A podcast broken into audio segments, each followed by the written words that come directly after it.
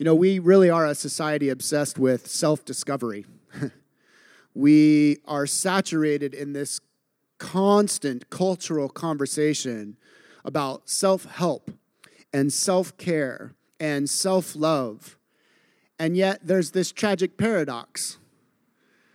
For most of us, no matter what age we find ourselves at, we have a hard time discerning, truly defining this is who I am. And though the cultural and societal conversation is saturated with self awareness, if we're honest, we actually don't know what our truest self is. In the United States alone, there are over 2,500 personality tests on the market right now, promising to help you discern your deepest psychodynamics and your historical patterns of life so you can know the true you finally. The website, truity.com they've arranged a, an entire list of empirically and scientifically validated personality tests. And so you can go to truity.com and you can take Type Finder or the Big Five assessment or Career Profile or DISC or Strength Finders or Enneagram. And if somebody hasn't, how many of you have that annoying friend that has already Enneagram typed you? Just raise your hand. How, how many of you are the annoying friend that you're Enneagramming, Enneagram typing everybody? Right, yeah, that's me too, totally. Over 2 million tests are taken every month at truity.com. and so we have to ask this question why are we so lost? Why are we having such a hard time defining ourselves? The biblical authors, and we are Bible people, it is at the very center and core of who we are. It forms how we look at the world. The biblical authors they explain this paradoxical predicament in a very, very precise way and in a very powerful way. The ancient Hebrews, they told the tale of two selves. Two selves. The first was a self constructed out of and by God's love.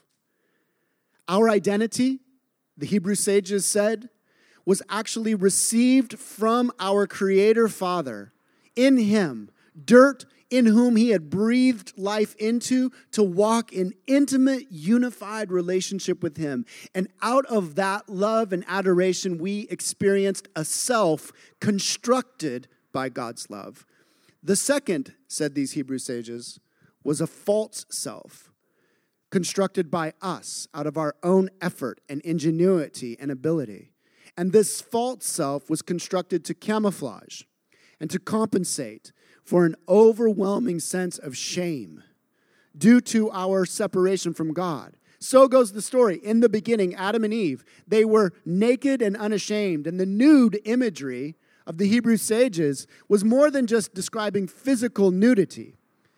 What they were saying was humans in right relationship with God they were able to see and celebrate their purest, uncovered, unadulterated selves.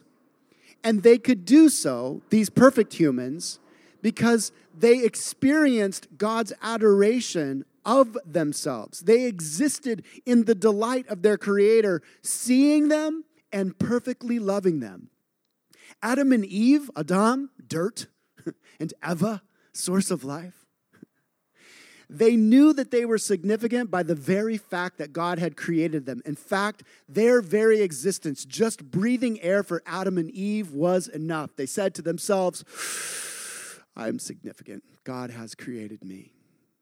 I am amazing. I am delighted in. I am loved, naked and unashamed before my Father and before my fellow human. So they experienced this sense of continual acceptance by God and by each other. And there was no separation, there was no sense of deformity, there was no sense of perversion or envy or fear or insecurity. They were fully themselves and without shame, the text tells us. And then, of course, we know there was a snake in the garden, something afoot, something diabolical, later to be called the devil himself. And he deceived Adam and Eve and brought them to a place of sin. The sin that separated God from Adam and Eve was the serpent convinced them to believe that there was more to being themselves than just being loved by God, just breathing the air that God had given them. The lie that, ser- that, that sin created in their souls was that there was something more than living outside of God's adoration and outside of God's acceptance. And so they believed those lies and they believed that they could become more than themselves, that they could self create and that they could self define. And so as, the, as they disobeyed God, what happened was then they were cut off from God and the experience of his pure delight. And that is exactly what shame is. Shame is one of those really hard things to define. We all know what it is, we all experience it, but it's, it's very hard to define. And so the story of Genesis tells us that shame is, is a sense of separation. It's this acute awareness that something is wrong with our very self. So, Adam and Eve, their sense of significance was destroyed, their sense of security was demolished, their sense of acceptance was lost, and all of a sudden now they experience themselves before God and each other as ugly and as deformed. And so they hid themselves and they clothed themselves with fig leaves, they tell us. Now, the fig leaves, that was the Hebrew author's kind of metaphor for the creation of this false self. They covered their truest selves, and you and I have been doing the exact same thing from the moment we were born. We cannot find ourselves because we are born creating this false self that camouflages and covers our essence. We are born committed to controlling others' perceptions of us, controlling our own perceptions of ourselves, telling ourselves all sorts of stories and narratives, creating who we think we should be in accordance with our own ideas, and we are born trying to camouflage and cover ourselves from the eyes of our Father, who sees through all of it perfectly. Sin deforms our sense of who we truly are. Sin convinces us that we actually can create our own identity apart from what God has made us to be. We believe the lie. We believe that we develop ourselves and we define ourselves. And so, what we end up doing from the day we're born till the day we die is striving to construct this false self on outward things like wealth or power or looks and status. And then we define our sense of inner self by every desire that kind of bubbles up to the surface even though many of those desires are destructive to who God actually made us to be. St. Peter, he warned his churches spread throughout Asia Minor, saying, There are sinful desires which wage war against your soul.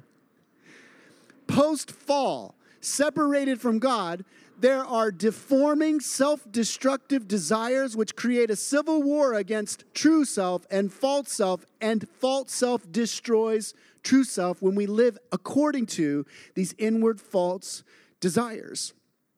And so the false self, constructed by this flimsy scaffolding of the world's values and then driven by sinful desires, that false self that we're all living in is actually a self destruct. it's a self-destroying self.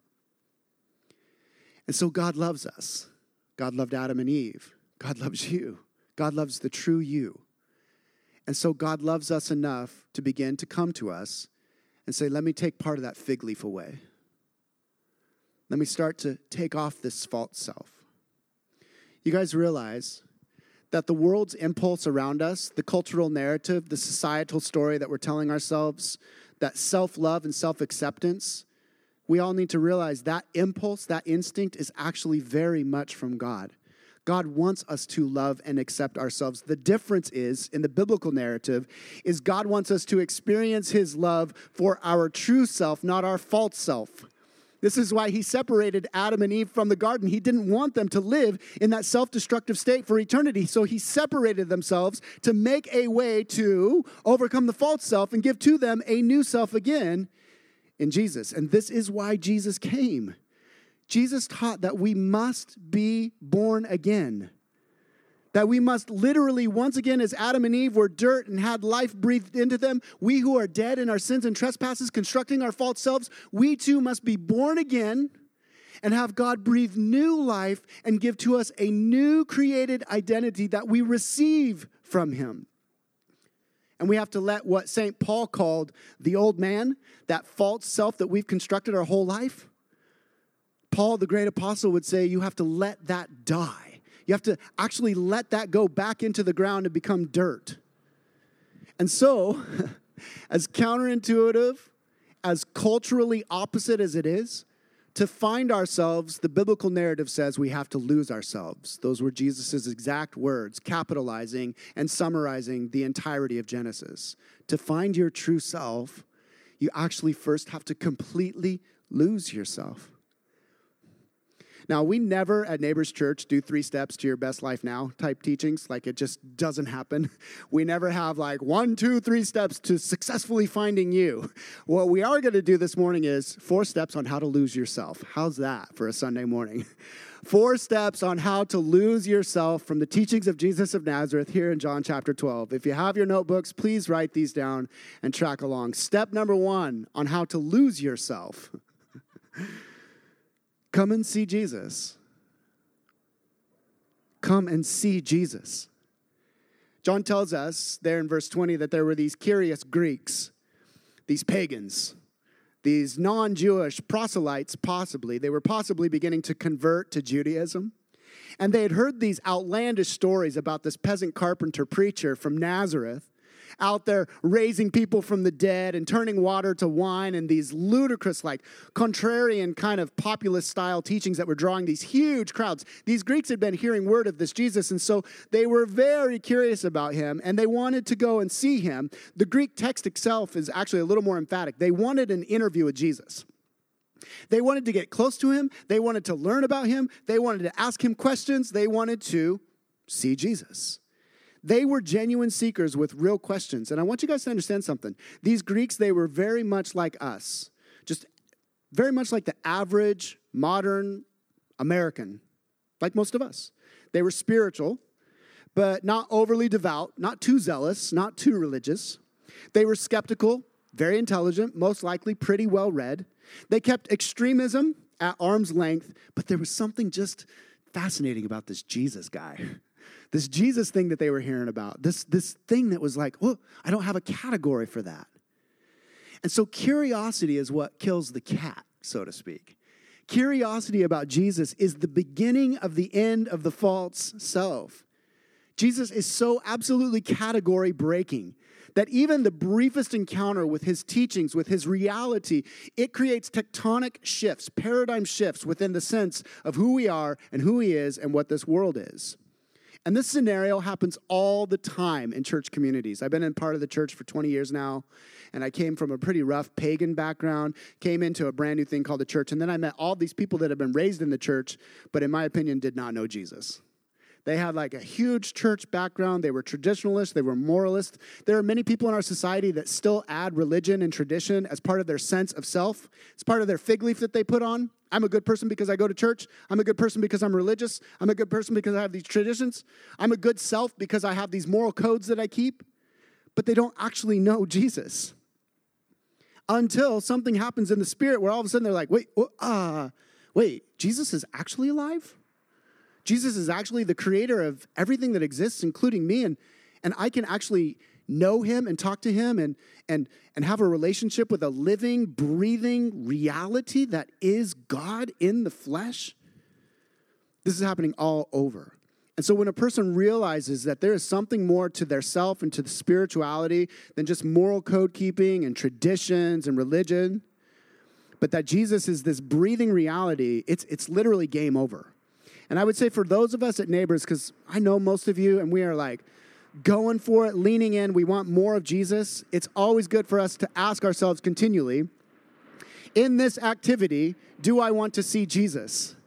Am I in a gathering? Am I attending church? Am I going to a small group? Am I praying? Am I fasting? Am I doing these things so that I can interview Jesus, have an interaction with Jesus instead of just keep my kind of self, false self, propped up in my checklist of to dos in being a morally good person. Did all of that make sense? Step number one come and see Jesus. And when a soul wants to see Jesus, Jesus goes to work dismantling the false self. Number two, step number one in losing yourself, come and see Jesus. Step number two, you got to let it die. Let it die. this is definitely not how you grow a church. this, is, this is hard to hear. Jesus' teachings are like so hard to hear. You got to let it die. Jesus being ever unpredictable. He just, these guys go to get an interview with him. They're asking life questions. They're curious about who he is and what life is all about. And Jesus doesn't give them wise counsel or pithy teaching. He points them in an, in, he doesn't even like respond. He just gives them this. He points directly to himself, his death, and ultimately his followers' death as the answer to everything that they're seeking. Jesus replied, the hour has come for the Son of Man to be glorified. This marks a massive turning point in the Gospel of John for those of you that have been tracking with us from the beginning. From this chapter on, the story focuses on the very last week of Jesus' life.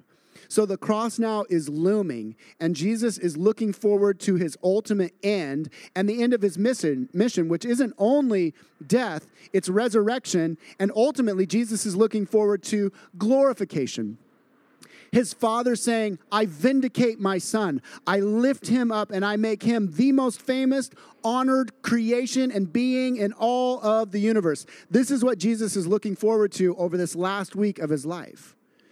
But to get there, he wants everyone in his in his crew, his followers, to realize that just as he had to go into the ground and die to be vindicated, so too his followers will have to go into the ground and die, so to speak, to be vindicated and glorified. And so Jesus lived in an agrarian society, and he was a master illustrator. And so, to explain the necessity and the fruitfulness of his death, he turned and he pointed at all the wheat fields, and he said something that all the listeners would have been familiar with. Verse 24 Very truly I tell you, unless a kernel of wheat falls to the ground and dies, it remains only a single seed.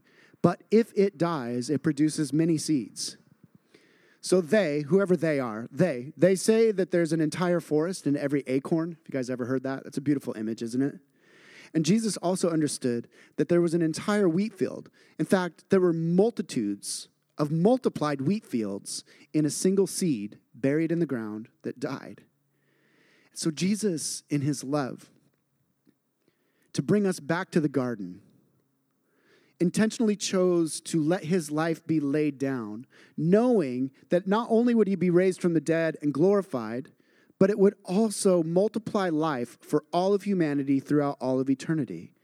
And yet, Jesus turns a very quick corner here in his teaching, in his response to these Greek seekers who had come to see him. He turns from himself and his death and the multiplied eternal life he was going to give by his resurrection to his followers and the calling that they too would have to go into the ground and die. Verse 25 Anyone who loves their life loses it, Jesus said, while anyone who hates their life in this world will keep it for eternal life.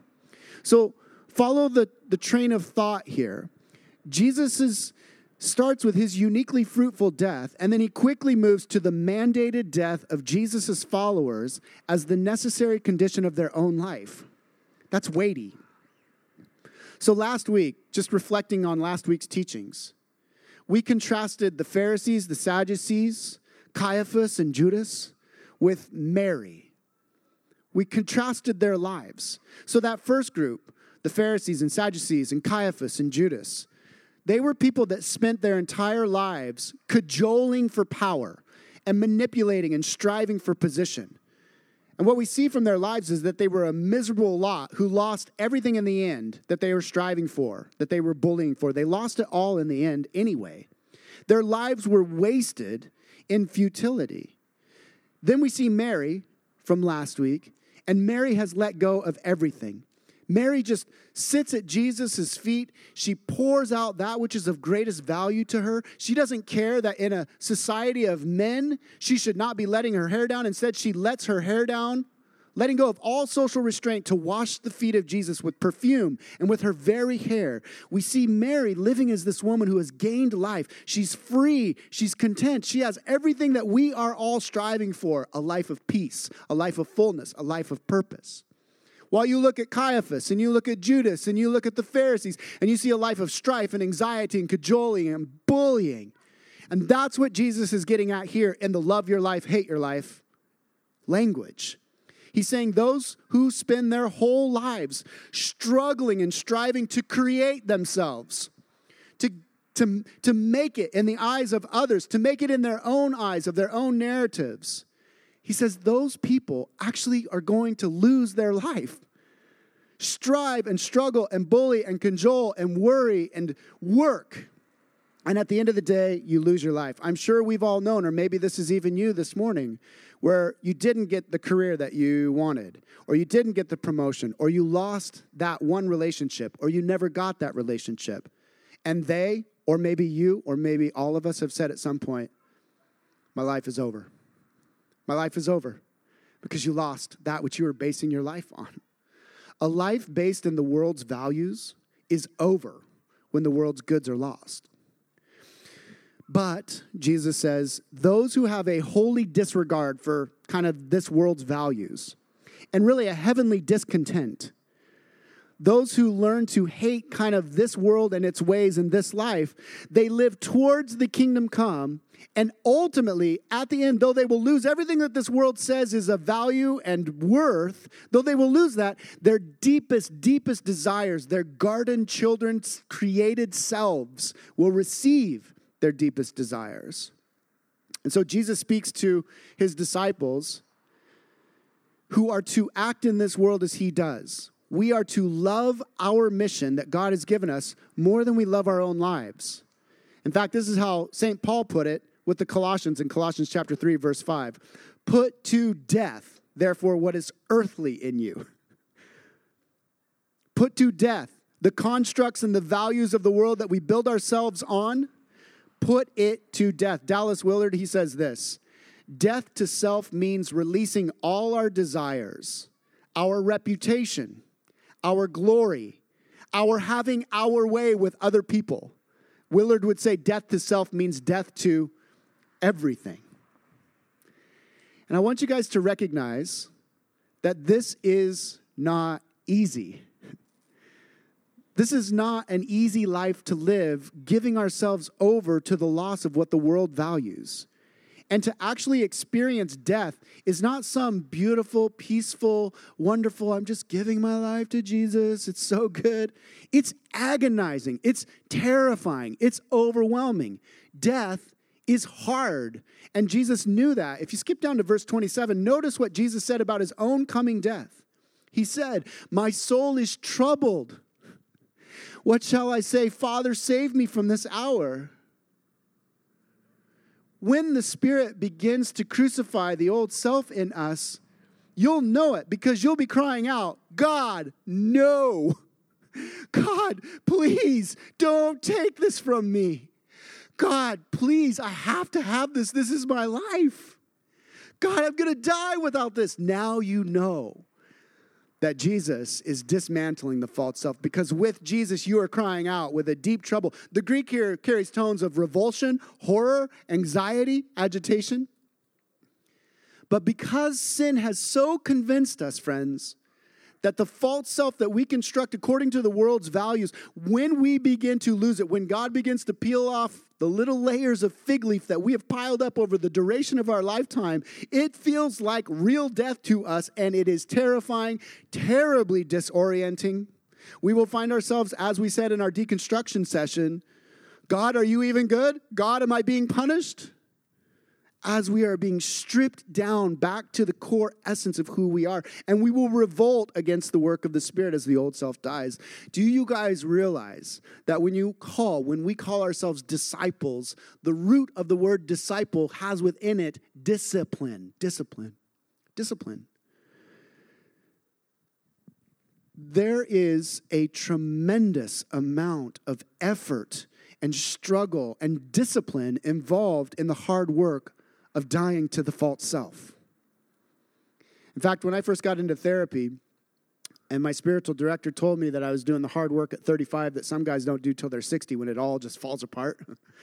and he was telling me how grateful he was that I was being stripped so early. And I was like, what? he told me over and over every week, Dan Kiddo, you're doing the hard work right now. And all, all I was doing was dying to dreams. All I was doing was dying to the pain of people not liking me. and every week he's like, kiddo, you're doing the hard, hard work. Now, years into therapy and spiritual direction, I, I can look back and I can say, it, is, it is hard work. It is a farmer's work burying these seeds. It's a farmer's work, hard work. Friends, there's going to, in the duration of our lives, when we walk with Jesus, there will be millions, millions of times where we once again have to come to our Father and say, I renew my commitment to burying this false life. And in that moment, we have to once again learn to trust that the Father wants to glorify us.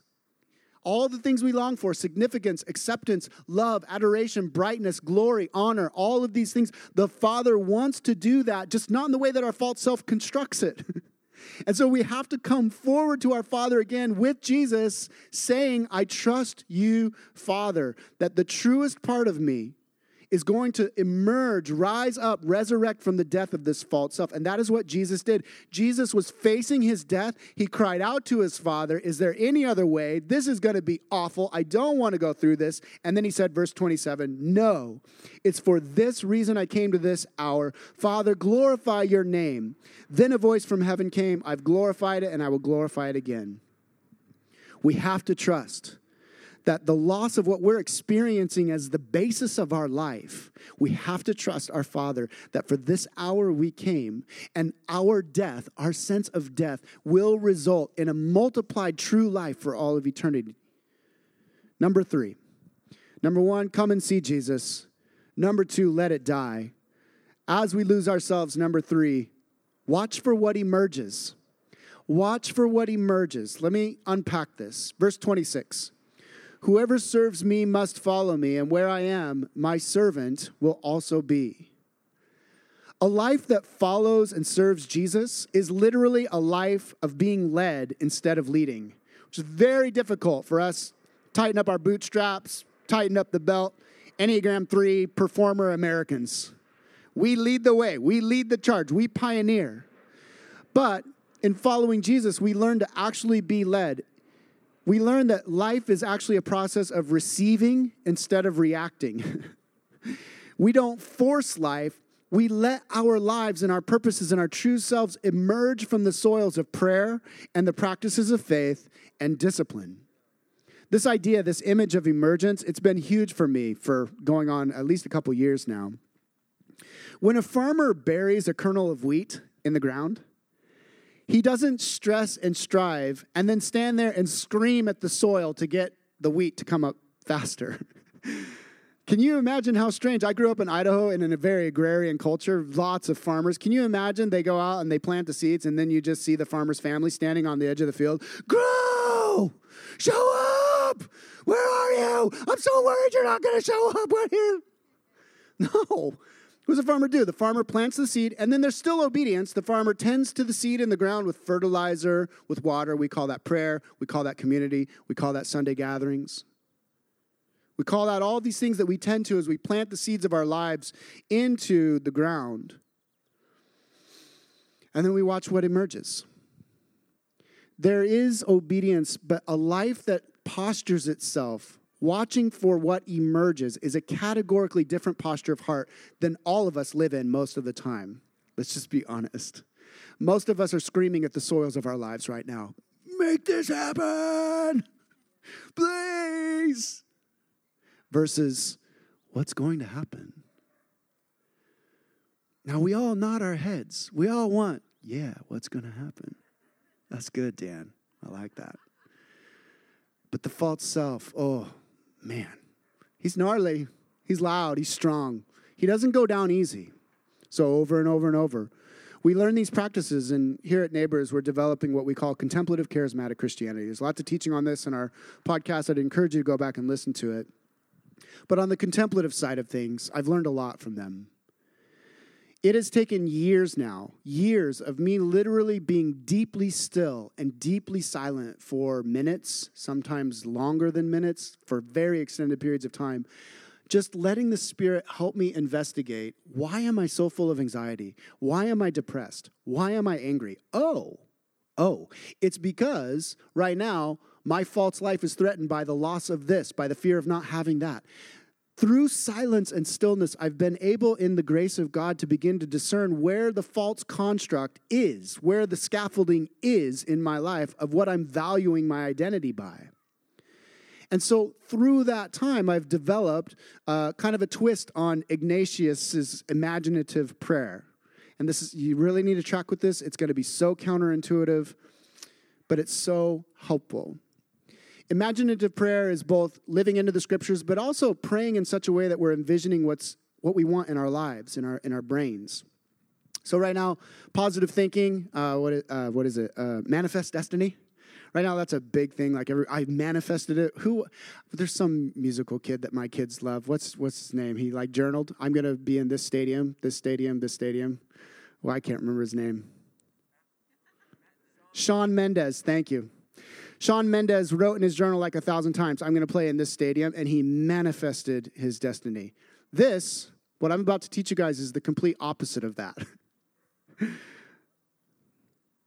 in this process, let me give you a ver- let me give you a light example, very light example from my own life. I'm a very insecure person, like terribly, terribly insecure on the inside, terrified. And so I oftentimes have a sense, especially as a pastor, uh, you guys would you guys have no clue how much the mental narrative in my head as I'm looking at you as I'm teaching, like, oh no, they don't like what I'm saying. Oh no. So if you guys could all take your mask off and just smile I mean it would really help my ego a ton. Uh, but don't take your mask off because it's COVID. So here's the thing.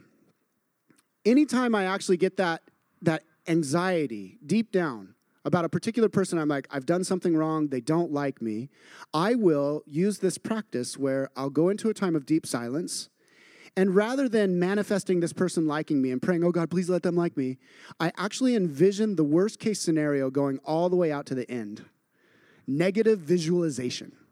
I literally will take my time and I will envision, okay, this person doesn't like me for this reason, this reason, and even if it's not true, even if it's just a fabrication of my crazy, anxious, insecure brain, I will envision it all the way through to the very end. This person does not like me for these reasons. And I will, in that process, I have to literally in my body let die my need to be liked and accepted by this person, literally in silence, I'll just envision them not liking me, and then I will envision myself being okay. They don't like me. and I envision actually how I would react and interact with this person if they didn't like me. How does Jesus want me to interact and react with this person if they really don't like me? And what happens in that process of silence and solitude, and like reverse engineering and negative visualization and, and kind of counterintuitive Ignatian imaginative practice, what happens in that is in my body, my theology and my body and my biology, my belief, everything aligns, and my need for approval, the Dan that is insecure and needs approval and just wants this person to like them, slowly that Dan just kind of gets buried in the grave. And what rises is calm, secure, loving Dan that can interact with an individual without that filter on and realize, oh, that person actually really does like me. I was just being insecure. it's death to the false self. And something more secure, something more true rises. I want you guys to try this this week. And it may be terrifying for you. I want you to take 20 minutes and envision your worst case scenario coming true. Let the vision of yourself that you've constructed based on that career never come true. What happens? Envision the relationship never materializing. Envision the marriage never healing. Envision the wayward child never coming back. Envision the cancer not being healed. Envision the job not being the one you wanted. Envision the put whatever right now yourself is being constructed on your sense of value and worth and significance and need and acceptance and love, put whatever it is in that mental space into that worst case scenario and live it out. And then what Ignatius would say to do is he would say, now tend to what he called the consolations and the desolations. Let yourself explore and observe what happens in your heart and mind if you live out the worst case scenario. And slowly over time, the Holy Spirit will come and He will begin to let emerge out of that surrender and that death to what is negative. He will let emerge out of that something more positive, something more beautiful, a reframing of what it is to make you more truly you apart from what it is that you're trying to construct. Gosh, I hope this made. Did this all make sense? Just give me an. Do this this week and see where God takes you, see how God forms you. And I always like to close these, these times um, of negative imagination with Jesus, Jesus' very words. When Jesus faced the cross, he said, I'm scared, I'm terrified, this is gonna hurt, I don't wanna go through this. And yet, for this very reason, I came to this hour. Verse 20 Father, glorify your name. That's how we end our negative visualization. For this hour, you created me. I trust you, Father. Bring your glory through my life. And if worst case scenario unfolds, I know that I am trusting you and I am obeying you, and you will, as he said to Jesus, I have glorified your name and I will glorify it again. Now, a couple more things and we're almost done. We're going to come to communion. For this posture of emergence to actually become the norm for us, and this is going to be so important, we actually have to be following Jesus closely and not watching what's going on in other farmers' fields. This is so important. Jesus said, Whoever serves me must follow me. So at the very end of this gospel, I cannot wait to get to the end of this gospel. Peter, Peter, Peter is there with Jesus, the resurrected Jesus, and the resurrected Jesus tells Peter, Peter's envisioning himself, you know, as like the first pope. He's like the head of the church, all this power and glory. He's got the funny hat, all this stuff. And instead, Jesus is like, at the end of your life, you're going to go where you don't want to go. We're told by tradition that St. Peter was actually crucified upside down. Jesus basically told the man, the end of your life is going to be a death a literal, torturous death. And so Peter is sitting there absorbing this as he's like taking off his pope hat and he's realizing, what? I'm going to die? I'm going to die for you. Oh my gosh. And then he looks over at his buddy John and he realizes that Jesus didn't say the same thing to John. In fact, Jesus didn't say anything to John. So, like a good Instagrammer, scrolling through his feed, he's like, What? What about this guy? What about that guy? What about. Th-? He's just looking at John now. And so he looks at Jesus and he says, Hey, Lord, what about him? And Jesus' answer is so key to this process of emergence of the true self. If I want him to remain alive until I return, what is that to you? You must follow me. You must follow me. And Jesus' response is the same to us. As we're scrolling through Instagram saying, Hey, Lord, what about them? Hey, Lord, why can't I have that? Hey, Lord, why are you doing that with them? Hey, Lord, how come I. What? What is that to you if I do that with them? You must follow me. And this is what happens. This is what happens. It's so amazing. And I know I sound like an old fogey, and I am. I'm like legit dad age at this point. I've been off of Instagram and all social media for coming up over two years now because I just got so tired of like scrolling through Instagram and my friends are like, whoa, look at that fruit fulfilled. Look at that fruit fulfilled. Look at that fruit fulfilled. Look at what's emerging out of their life and their life. And look at what's emerging out of their life. And it just was wrecking me. And so I kept building this false constructed self of, I wish I could be that. I wish I could be that. I wish I could be that. And instead, I was missing the very life in front of me air in my lungs, my wife, my kids, my church, my life that I'm living right now, where all of this beauty is emerging out of it. And I'm just missing it because I'm so busy looking at everybody else's fields.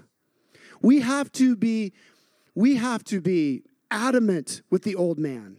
Like addicts, we have to cut off the things that feed and construct this flimsy false self that's so insecure and constantly comparing and come and realize that Jesus Christ loves you. He loves you.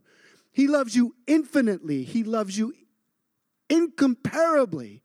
You, who you are, He loves. And you won't see that if you're watching him love others. And yes, your may your end may be a martyr's death, and their end may be a throne and a funny hat. It doesn't matter. It doesn't matter because he is constructing the true you for his glory and for your good. We got to close this. Number four.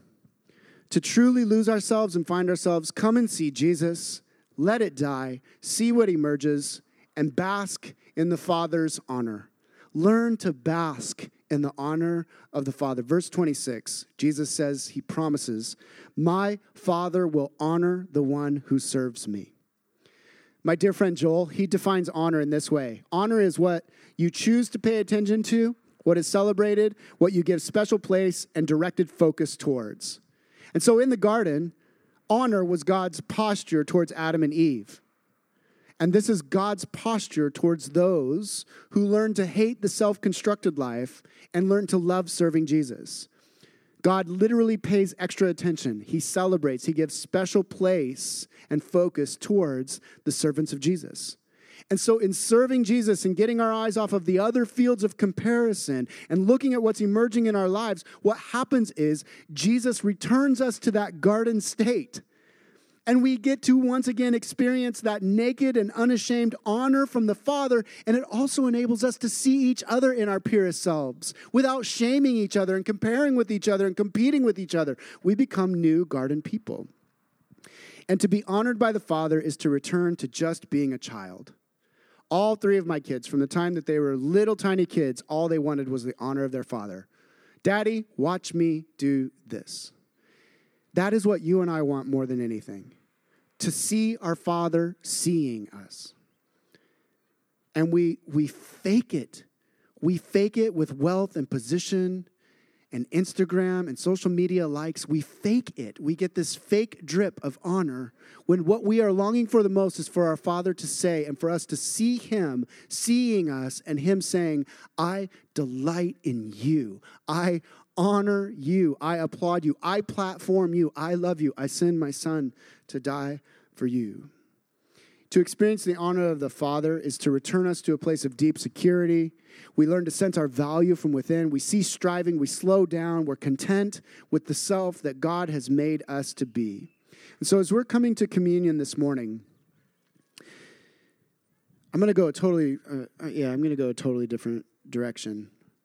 I really think this morning we should bring our worst case scenarios to the foot of the cross this morning.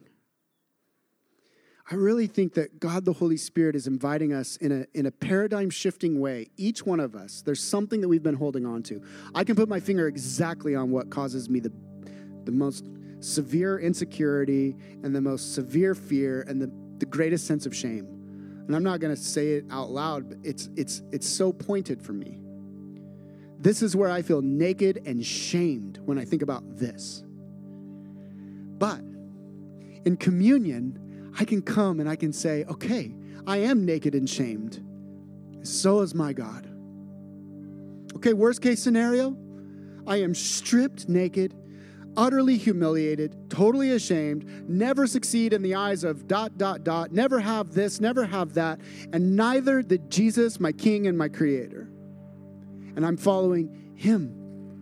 And so at the cross, I can bring my losses and I can bring my insecurities and I can bring my shame. And what's amazing to me is like new garden people, when we come to the cross, when we come to not the tree of the knowledge of good and evil, but to the tree of eternal life, the tree of eternal life.